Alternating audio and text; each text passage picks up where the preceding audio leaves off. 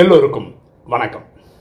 இன்னைக்கு நம்ம பார்க்கக்கூடிய subject should I take permission from my family to learn Rajayoga meditation ராஜயோக தியானம் கற்க என் குடும்பத்தில் அனுமதி பெற வேண்டுமா? ஒரு சகோதரி இப்படி கேள்வி கேட்டிருக்காங்க. அதாவது அவங்க குடும்ப நடைமுறைப்படி அவங்க ஏதாவது புதுசாக பண்ணுறதா இருந்தால் அவங்க கணவர்கிட்ட பர்மிஷன் கேட்டு தான் அவங்க செய்வாங்க. நல்ல பழக்கம். அவங்க வந்து ராஜயோகம் கற்றுக்கணும்னு ஆசைப்பட்றாங்க. இது பரமா இப்போ அவங்களோட ஹஸ்பண்டுக்கிட்ட பர்மிஷன் கேட்டுட்டு அதுக்கப்புறம் வந்து ஜாயின் பண்ணலாமா? அவங்க மனசு சந்தேகம் என்னென்னா அவங்க கணவர் வந்து இதுக்கு பர்மிஷன் தர மாட்டார் அப்படின்னு அவங்களுக்கு தோணுது.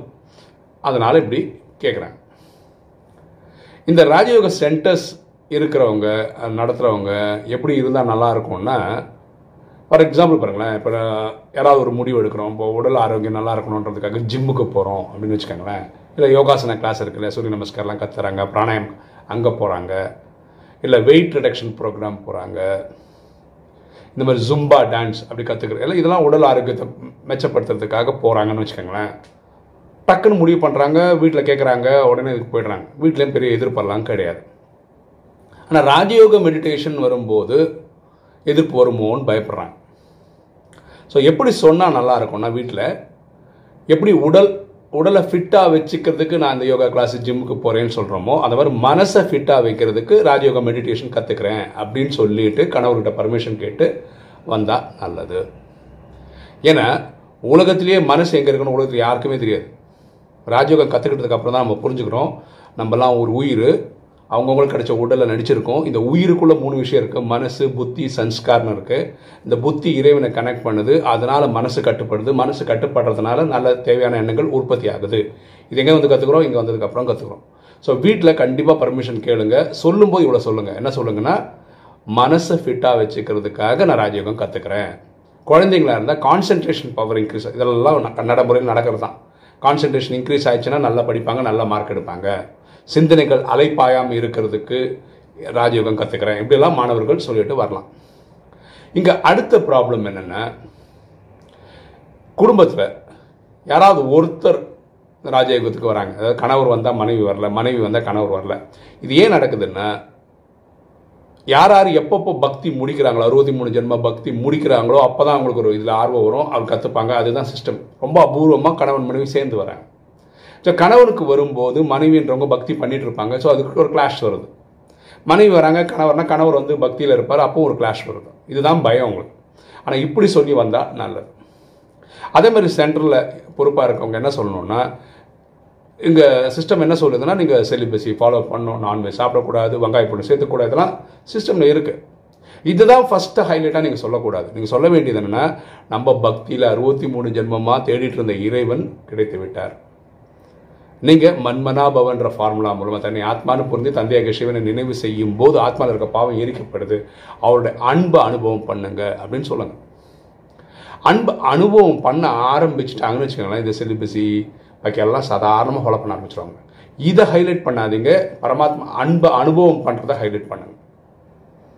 இப்போ நான் ராஜயோகம் வந்துக்கிட்டேன் வந்தபோது ஒரு ஆகஸ்ட் மாதம் போல் வந்தேன்.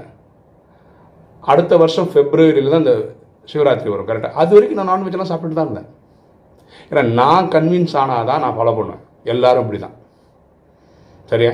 அது வரைக்கும் நான் சாப்பிட்டு அன்னைக்கு நான் விட்டது தான் சிவராத்திரி அன்னைக்கு. இன்றைக்கி வரைக்கும் பதினொன்று வருஷமாக நான் ஃபாலோ பண்ணுறேன் அது நான். அதுக்கப்புறம் நான்வெஜ் பக்கம் போனதே கிடையாது. ஏன்? இறைவனை அனுபவம் பண்ண ஆரம்பித்தேன் இறைவனுக்கு வாக்குறுதி கொடுக்குறேன். அதுக்கப்புறம் நிறுத்திட்டேன். இது எல்லாருக்கும் நடக்கும். எப்போ? இறைவனை அனுபவம் பண்ணதுக்கப்புறம் ரெண்டாவது பொதுவான மித்து என்னென்னா குடும்பத்தில் வெளியே பேசிக்கிறது என்ன மித்துன்னா ராஜயோகி ஆகிட்டானா சன்னியாசி மாதிரி போயிடுவாங்க. அது முற்றிலும் தவறு. யார் ராஜயோகம் அறகுறையாக புரிஞ்சுருக்காங்களோ அவங்க தான் இந்த மாதிரி தப்பெல்லாம் பண்ணுறாங்க சரியாக புரிஞ்சுக்கிட்டு தப்பே பண்ணுறது நான் பாருங்கள் எங்கள் அப்பா அம்மா கூட தான் இருக்கேன்.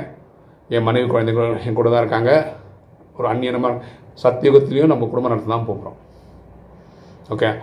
எனக்கு நான் லெவன் இயர்ஸாக ப்ராக்டிஸ் பண்ணுறேன் என் குழந்தைங்களுக்கு பதிமூணு வயசாகுது என் குழந்தைங்க நான் தொட்டதில்லை அடித்ததில்லை கோவப்பட்டு திட்டினதில்லை இதெல்லாம் பக்குவம் அடைஞ்சனால அந்த மாதிரி குடும்பம் இருக்குது என் குடும்ப சொர்க்கம் மாதிரி தான் இருக்குது ஓகேவா என் ஒய்ஃபுக்கு எனக்கு வந்து பெரிய கான்ட்ரவர்சி சண்டை அதெல்லாம் வர்றதே கிடையாது. ஏன்னா எனக்கு யோகா பண்ண தெரியும். நான் ரொம்ப கிளியராக இருக்கேன். ஓகே ஸோ இது ஒரு மித்து அதாவது குடும்பத்தை விட்டு ஓடி போயிடுவாரோ? அந்த மாதிரி பயப்படவே வேணாம். ஆக்சுவலாக அன்பு கூடும். மனைவி மேலே குழந்தைங்கள் மேலே அப்பா மேலே அம்மா எல்லாருமே அன்பு கூடும். பற்று இல்லாமல் இருப்போம் அவ்வளோதான் குடும்பத்தில் பற்றுன்றது டேஞ்சர் ஆக்சுவலாக என் மனைவி என் குழந்தை இல்லை அப்படின்னு இல்லை. நான் தனியாக வந்தால் தனியாக போகிறேன் குடும்பம்னு ஒன்று கிடச்சிருக்கு இதை பார்த்துக்க வேண்டியது பொறுப்பு. நான் குடும்பத்தை பார்த்துக்கிறேன். இல்லை அதில் அந்த ரோல் நடிச்சிட்ருக்கேன் செய்பவர் செய்விப்பர் பரமாத்மா நான் வெறும் டூல் இதை புரிஞ்சிட்ருக்கேன் அதெல்லாம் இந்த பயம் தேவையில்லை. அதனால் இந்த ராஜயோகம் ப்ராக்டிஸ் பண்ண சொல்கிறவங்க தயவுசெய்து இந்த செலிபஸி இதெல்லாம் முதல் நாளே சொல்லி அவனை காயப்படுத்தாதீங்க. இறைவன் அனுபவம் பண்ண சொல்லுங்கள் இறைவன் அனுபவம் பண்ணால் செலிபஸி பண்ணுறது ஈஸி தான். நான்வெஜ்ஜை விடுறது ஈஸி தான் வெங்காயம் பூண்டை விடுறது ஈஸி தான். அது சாதாரணமாக பின்னாடியே வந்துடும் இறைவனை அனுபவம் பண்ண சொல்லுங்கள் அவங்க அன்பை அனுபவம் அனுபவம் பண்ண சொல்லுங்கள் அப்புறம் அவங்க உங்கள் உதவி கூட கேட்க மாட்டாங்க. அவங்களாச்சும் பரமாத்மாச்சும் கனெக்ட் பண்ணி அடுத்த லெவல் போயிடுவாங்க. சத்தியகுதத்தில் முதல் நாளில் வர்ற அளவுக்கு தயாராகிடுவாங்க ஸோ அவங்க கேட்ட கேள்வி என்னென்னா குடும்பத்திலாம் பர்மிஷன் கேளுங்க தப்பு ஒன்றும் கிடையாது கேட்டுகிட்டே வாங்க.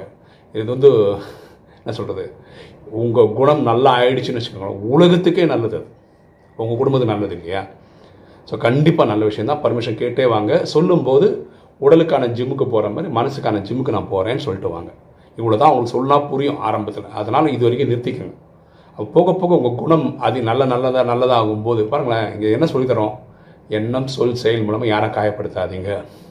வீட்டில் கணவரை காயப்படுத்தலை குழந்தைகளை காயப்படுத்தலை அப்பா அம்மா காயப்படுத்தலை மாமனார் மாமியார் காயப்படுத்தலைன்னா அந்த குடும்ப சொர்க்கம் மாதிரி தானே இருக்கும். ஸோ பர்மிஷன் கேட்டே வாங்க. சொல்லும்போது மனசுக்கான ஒரு ஜிம்முக்கு போயிட்டுருக்கேன்.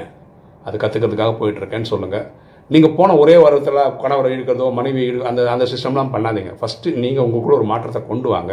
உங்கள் மாற்றம் பார்த்த உடனே அவங்களே பின்னாடி வந்துடுவாங்க இதுதான் கரெக்டாக இருக்கும். ஓகே இது சம்மந்தமாக உங்களுக்கு வீடியோ பார்க்குற உங்களுக்கு ஏதாவது ஒரு பாயிண்ட்ஸ் ஆட் பண்ணணும்னா கமெண்ட் செக்ஷனில் ஆட் பண்ணுங்கள் ஸோ இதை தேடி வர்றவங்களுக்கு இன்னும் கொஞ்சம் இன்ஃபர்மேஷன் கிடைக்கும். ஓகே இன்றைக்கி வீடியோ உங்களுக்கு பிடிச்சிருக்கும் நினைக்கிறேன். பிடிச்சவங்க லைக் பண்ணுங்கள் சப்ஸ்கிரைப் பண்ணுங்கள் ஃப்ரெண்ட்ஸ் சொல்லுங்கள் ஷேர் பண்ணுங்கள் கமெண்ட்ஸ் Thank you.